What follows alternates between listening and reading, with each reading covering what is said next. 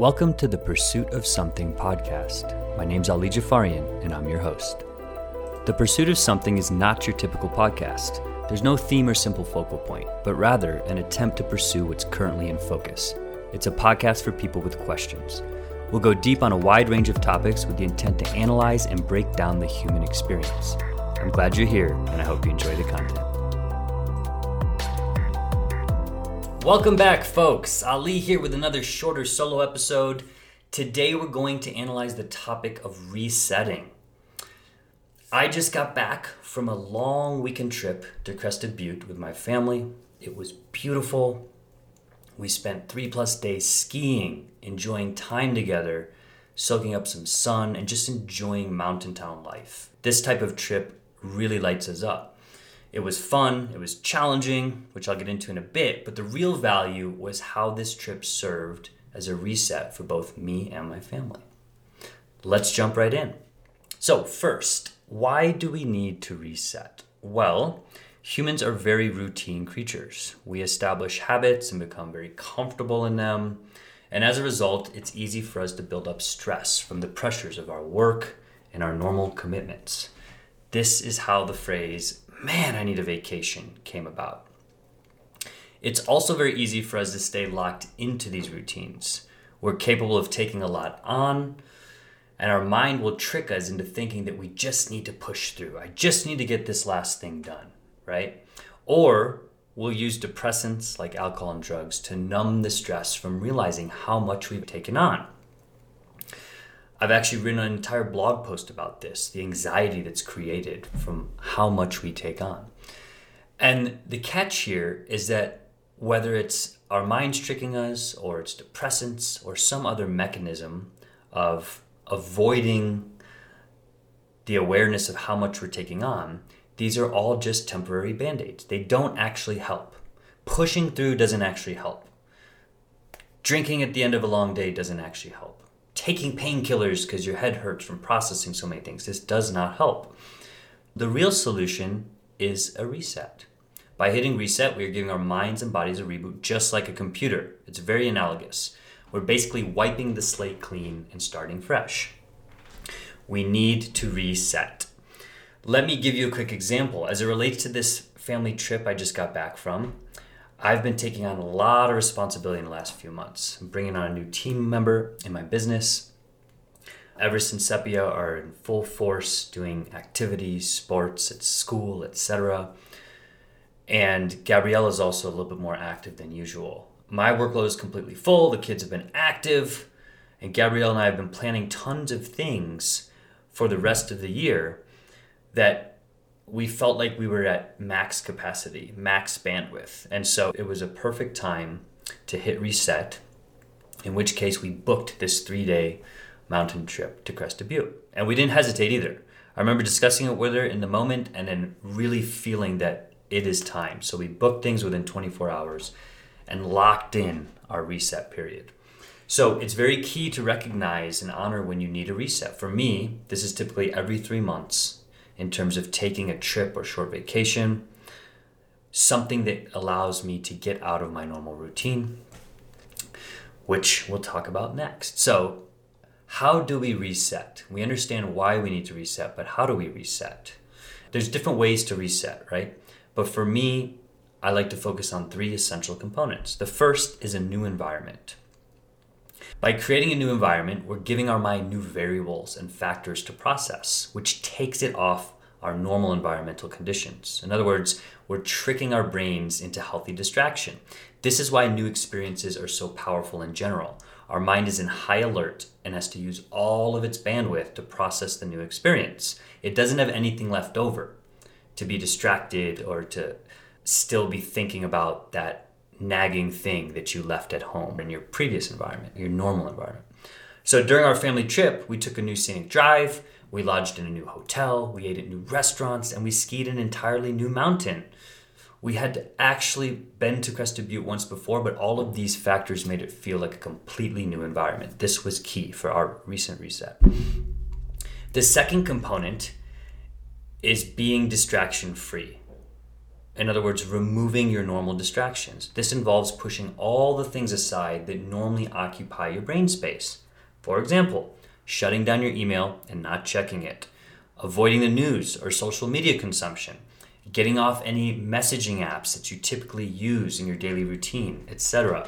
The goal here is to simply take a break from these everyday distractions, the things that normally occupy this, um, a lot of mental bandwidth. They will always be around when you get back, trust me. So give your mind a break, embrace the reset. This was really easy for me on our recent trip. I learned my team that I'd be offline, and so I basically shut down for three days. I left work at home, which allowed me to be fully present and enjoy the reset. The third and final component I call activity or sport. So, engaging in something like an activity or sport. Uh, this can be a highly effective way to take your mind off normal things, especially if it's a new activity or a new sport, a new exercise. Uh, this is very similar to the new environment. Basically, if you give your brain something new to focus on, it will not have bandwidth for much else. Sports are a great thing to use here because they require mental focus, they require physical focus, they keep you moving. You generally have a task or a goal or a game that has to be honored. This really requires that your mind and your body are working together and can't really process other things. This is why you see athletes that can just get into flow state or get in the zone. And you can just see how beautiful it is that they are committed to what they're doing and they're ultimately the best at what they're doing in the moment. So for my family and I, this was skiing. Not only do we ski, but we taught our kids how to ski for the first time. This was both rewarding and exhausting in a good way. I'll give you a quick snapshot of what this looked like. So, day one, we got the kids into a ski school lesson for the morning, in which case they worked with an instructor for several hours. Gabrielle and I had some nice time on the mountain alone to ski and enjoy Crested Butte for the first time. Then we came back to pick them up for lunch had a nice lunch on the patio, logged all our stuff back to the hotel, jumped in the hot tub, enjoyed that. That's a reset of its own, right? Sitting in a hot tub. And then I actually went back out on the mountain to get to maximize my time. And so while on the mountain, both guiding my children for the first time, snowboarding with Gabrielle, and then being solo, there was this beautiful peace with just being in nature and enjoying an activity, a sport that brings me a lot of excitement. And I didn't have the need to think about other stuff. I was focused on what was present. I was focused on enjoying the experience. And then day two was similar with some new factors. In the morning, we actually taught Everest and Sepia how to ski, which had a whole new set of challenges. But again, the type of challenges that I like taking on and were very rewarding later when you see them smile and, and scream because they're finally starting to get it. And this c- took complete focus. I didn't have any mental bandwidth to think about other stuff back home or work or the, the constant things that would normally occupy my brain space in normal environments. So I was fully present, fully committed because of skiing and because of teaching my children how to ski. And later that day, I just remember thinking about this is a great exhaustion. I feel like I left everything on the table today. I feel tired in a great way. And, you know, good sleep was a result, waking up fresh was a result. And so these two days of spending time skiing, spending time in mountain, a new environment, are a perfect example of how we leverage an activity, a sport, to really guide the experience and help support the reset. Okay. So, next, I want to talk about some of the different types of reset. Reset can be a very broad term, and there are certainly different types and, and different ways it can show up in how we reset. I'm going to give you a few examples that I've experienced in my life. So, first are daily resets. These are ways that you can sort of trick your mind or embrace resetting on a daily basis one is morning meditation. So I love to sit in silence in the morning. Sometimes I listen to nice classical music as a supplement just to kind of start my day with a nice rhythm and not thinking too intensely about anything, but hence the meditation, but just trying to be with myself until other people awake and I start taking things on. A 30 minute walk or run. So I love to run when the sun is out. I love to walk Gabrielle when we're able to, or even take the kids on a walk or a jog. And so getting outside, in the sun is a fantastic way to reset at any part of the day. And another one, another thing that I use frequently is lunch with my family. Almost every day, especially the days my family are home, I pause for an hour. I go downstairs. I make lunch.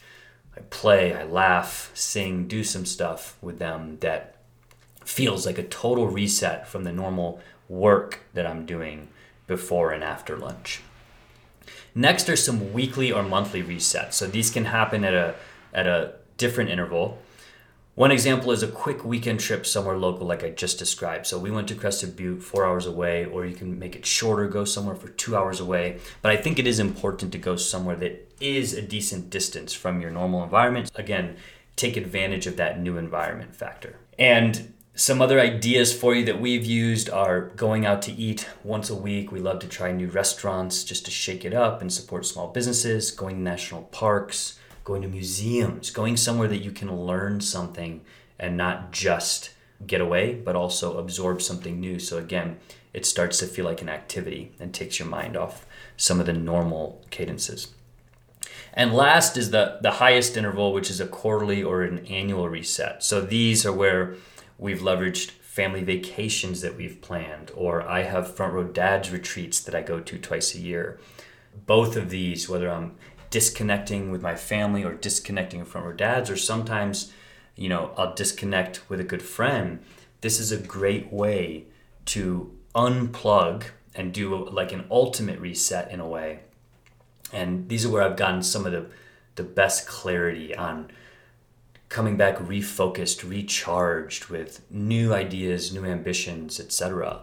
The big ultimate resets like this obviously happen less frequently, but when they do happen, I like to really take advantage of them and truly unplug and truly reset. So, one final point here I wanted to talk about as it relates to resetting is nature. Nature is the reset of all resets. In other words, nature resets by design. That's why this whole podcast and, and, this topic around resetting is even possible because we've actually learned it from nature. Let me give you some examples. Each day is a reset. The sun rises, the sun sets. Animals, humans, plants, we all adapt to this with how we sleep, how we grow, how we hunt, how we play we are literally looking to nature and adapting around it for virtually all of our everyday functions. We build our routines around it, you know? We do specific things in daylight and we do other specific things when it's dark. And so every day is an opportunity to reset. Nature is just giving it to us. Next is seasons. Seasons are a perfect example of a higher reset, a higher form of nature resetting. Plants lose their leaves in fall and then grow them back in the spring. Bears hibernate in the winter. Salmon migrate to fresh water in the spring and summer, etc. There's plenty of examples where, again, animals, plants, weather patterns, they revolve around nature. This is the way that life became and the way that life continues to go on. And so, our entire biology is built around resetting. It's essential to maintain nature's intended rhythms. So, to not reset is to defy nature, which is exactly why it creates so much extra stress in our lives. Resets aren't just important, they are essential. And so that's what I wanted to share today. I will leave you with a final question Are you due for a reset? If so, what's stopping you? Until the next time.